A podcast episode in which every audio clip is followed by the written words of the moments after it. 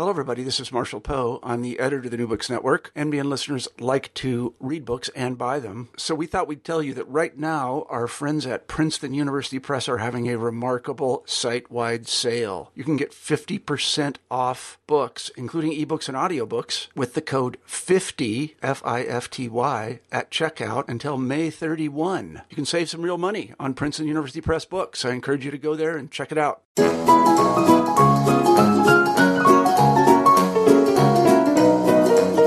Hello, I'm Laura Landon. Welcome to the New Books Network Journalism Podcast to mark 150 years of The Nation magazine. The Nation began publishing in July 1865. It's the oldest weekly magazine in the United States, a flagship of the political and cultural left. To mark its 150th anniversary, the nation's archivist, Richard Kreitner, is publishing The Almanac, a daily blog on the magazine's website about what happened on that day in history and how the nation covered it. Today on our podcast, Richard Kreitner talks about the week of April 26th to May 2nd, a week that includes the suicide of Adolf Hitler in 1945, Nixon's invasion of Cambodia in 1970, and the release of a classic American movie. We interviewed Richard Kreitner from the nation's New York offices via Skype. The interviewer is Bruce Wark. So, Richard Kreitner, this week in history and how the nation covered it, um, what do you begin with? Well, the uh, April 26th entry is about the catastrophic nuclear accident at Chernobyl in the old uh, Soviet Union. And the nation ran an editorial on that, didn't it? That's correct. Um, arguing that, that hopefully it would be a wake up call around the world to sort of ease away from, from nuclear power. How consistent was the nation in opposing nuclear power? As far as I know, fairly consistent. I mean, we've obviously been around for 150 years, so we were there when when the U.S. first dropped the atomic bombs um, in Japan, and the nation opposed that um, very strenuously and kind of argued that this new problem required basically a world government in order to um, to to avoid nuclear proliferation um, which is obviously still a topic in the news this very week. Um, as far as civilian nuclear power goes, the nation published a long feature by a journalist named McKinley Olson in 1974 called The Hot River Valley, which was about um, nuclear power in Pennsylvania. And so ever since then, I think um, there's another. I think we might have done it earlier this year, actually, an almanac entry on Three uh, Three Mile Island in Pennsylvania, um, so every time this happens, and then Fukushima, of course, four years ago, uh, the nation has been fairly consistently against um, nuclear power. The time for the healing of the wounds has come. We have at last achieved our political emancipation. Well, that was a clip of Nelson Mandela, who won the election in 1994 as president of South Africa that was the day, April 27th, 1994, that South Africa held its first free election after apartheid. What did the Nation editorial have to say about that? The Nation was was saying it was a great moment for South Africa. It, the Nation had been against and um, apartheid and been covering the issue since 1948 when the Nationalists won the election on an apartheid platform and had reviewed Nelson Mandela's memoir in 1966 um, and the playwright Arthur Miller had interviewed Mandela for The Nation, um, or in- interviewed him uh, later that year after he won the presidential election. The editorial says the soul of South Africa's transition to democracy is to be found in those voters, many of them aged and infirm, who refused to budge when polling stations failed to open. They've been waiting all their lives for this moment. Nothing would deter them from marking the X that signified their passage to full citizenship in the land of their birth. The mood countrywide was peaceful, festive, and in some areas jubilant, but more often serious and appropriately solemn. From illiterate rural women in destitute homelands to Johannesburg's well-heeled bourgeoisie, from edgy young township comrades to stolid Afrikaner farmers, there was an overwhelming sense of the historic moment. It was as if all South Africans, black, white, and coloreds alike, were voting for the first time in their lives. You're listening to a New Books Network journalism podcast. Richard Kreitner, special assistant to the publisher of The Nation, talks about the Almanac, his daily blog to mark the magazine's 150 years of continuous publishing. His entry for April 28th goes back to 1970 when President Richard Nixon announced the invasion of Cambodia. In cooperation with the armed forces of South Vietnam, attacks are being launched this week to clean out major enemy sanctuaries on the Cambodian Vietnam border. A major responsibility for the ground operations is being assumed by South Vietnamese forces. Well, that was Richard Nixon announcing the 1970, April 28, 1970 invasion of Cambodia. And the nation ran a story, Richard Kreitner, about that called Cambodia Nixon's Trap. They did. It was by the uh, historian and sociologist Franz Schurmann. And uh, it's, it's a very interesting one to read. I'll, I'll read a couple lines from it.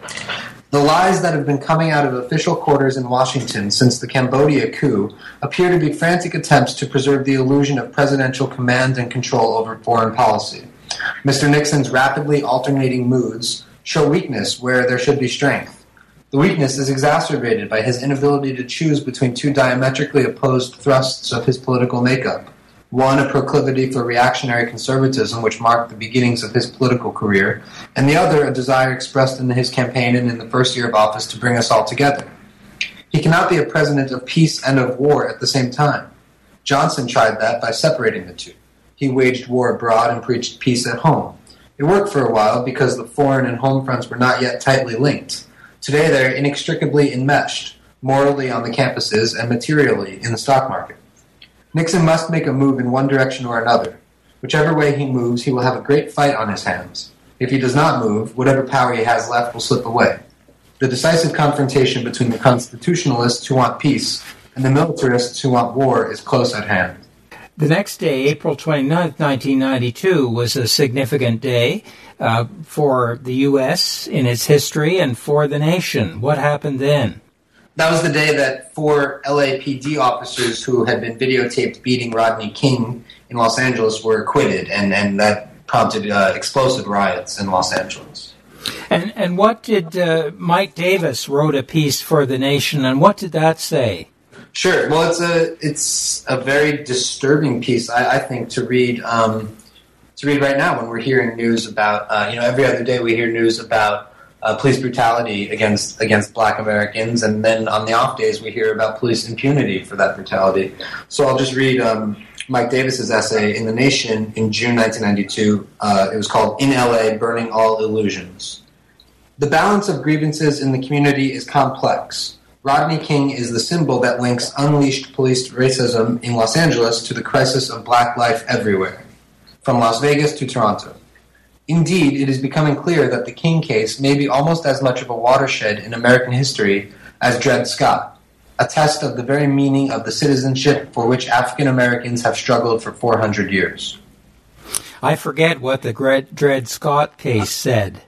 Oh, sure. That was about um, uh, the fugitive slave law, saying that it was actually a crime to assist fugitive slaves, and it was a crime to not help um, federal agents recapture fugitive slaves. And it, it, essentially said that black people in the United States were not citizens and could never be citizens. Now, for the next uh, event, we're going all the way back to 1945, and it reminds me that um, the nation has been around for so long um, what was it like for you to go through all these dates and the coverage and uh, ranging over many, many decades uh, to see how the nation had performed? Sure. Well, it's been just an incomparable education. Um, everything from Reconstruction to the Gilded Age to the imperialism, the, the Spanish American War of the late 1890s. I mean, on and on it has been just a, a huge education in history and culture and politics and everything. um, it's it's been it's been really great.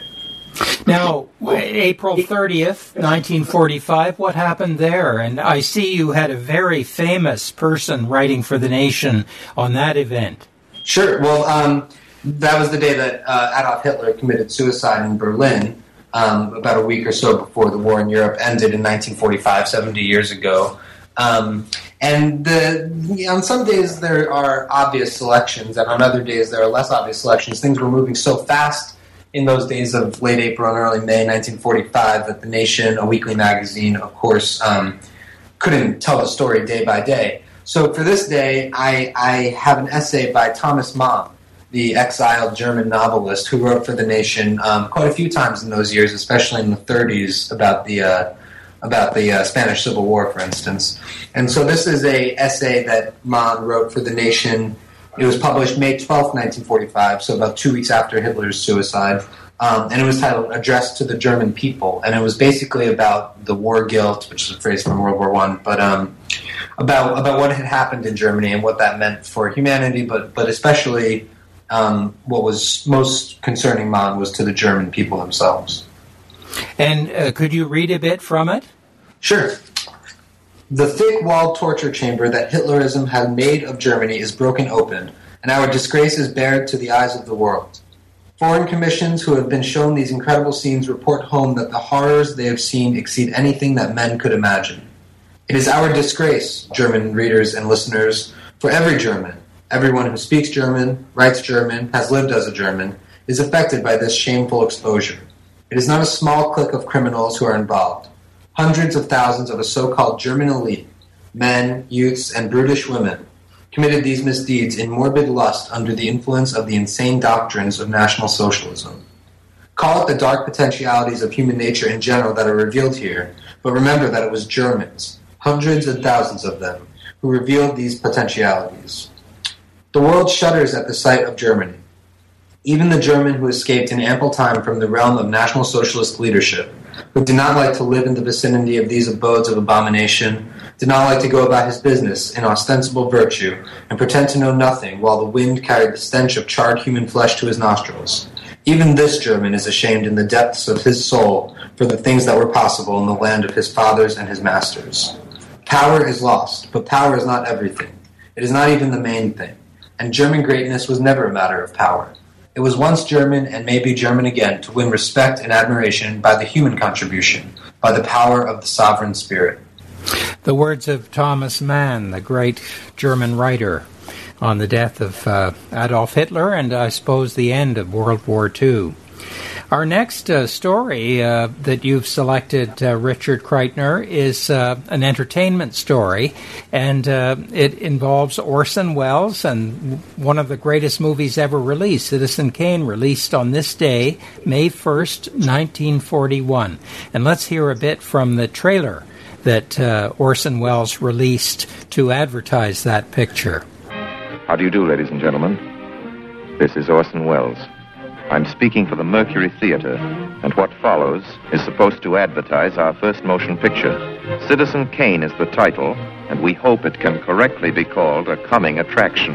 It's certainly coming, coming to this theater, and I think our Mercury actors make it an attraction. Well, that was uh, uh, some sound from the trailer, sounding very dated uh, for Citizen Kane, released on this day, May 1st, 1941. And Richard Kreitner, you're doing the almanac day by day, what the nation covered and and these events. How did the nation uh, handle uh, Citizen Kane being released? Sure. Well, it was a review by our longtime uh, Hollywood correspondent Anthony Bower, previously of the New Statesman in England, and uh, this is his review. This excellent cinematic material Welles has embellished with brilliant directorial, pictorial, and dramatic touches. He breaks, with the greatest effect, practically every photographic rule in the business, employing very few close ups, playing whole scenes with the faces of the performers in shadow using lighting to enhance the dramatic value of the scene rather than the personal appearance of the actor. He is, in fact, one of the first Hollywood directors really to exploit the screen as a medium. And it is interesting to note that in doing this, he has used an entire cast with no previous screen experience. The picture has made a tremendous impression in Hollywood. Charlie Chaplin is reported to be prepared to back any venture that Welles may have in mind. Perhaps when the uproar has died down, it will be discovered that the film is not quite so good as it is considered now. But nevertheless, Hollywood will for a long time be in debt to Mr. Welles. Yeah, very interesting. Eh? And Citizen Kane has stood up, hasn't it? I would say so. yeah. And finally, Richard Kreitner, on, on this week that we're discussing, May 2nd, 1972, the death of J. Edgar Hoover. How did the nation cover that? Uh, I will I will read to you a piece by Frank Donner, who was a longtime civil liberties writer and, and advocate with the ACLU, wrote an essay on Hoover's legacy about two years later. Uh, and this is my favorite line from that. Director Hoover was not only the nation's police chief, he filled a far more important post. He was its Minister of Internal Security, an office of tremendous, if unacknowledged, power, which he held continuously in six administrations. And from this base, he organized a totalitarian style political police force, developed a congressional and mass constituency that sheltered him from interference or control by his nominal superiors, and harassed and blackmailed critics and enemies. For more than three decades, a secret police force has spied into and kept records on the lives of Americans, without authority from either Congress or the executive. Richard Kreitner, um, that's interesting on J. Edgar Hoover dying. Let's look at the week as a whole.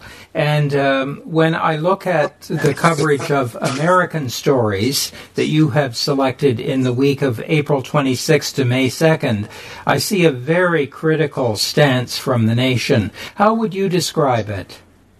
I would describe it as, um, for one thing, telling the truth not being ashamed to have a perspective and, and, and questioning the, um, the conventional wisdom, the received story, questioning power, always. Thank you very much, Richard Kreitner. I'll talk to you next week. Great. Thank you so much. Been listening to a New Books Network podcast to mark the 150th anniversary of The Nation magazine, about how America's oldest magazine covered events during the week of April 26th to May 2nd. Join us again next week as the nation's archivist, Richard Kreitner, talks about how the nation covered notable events in the first week of May. You can read Richard Kreitner's blog, The Almanac, on the nation's website at thenation.com.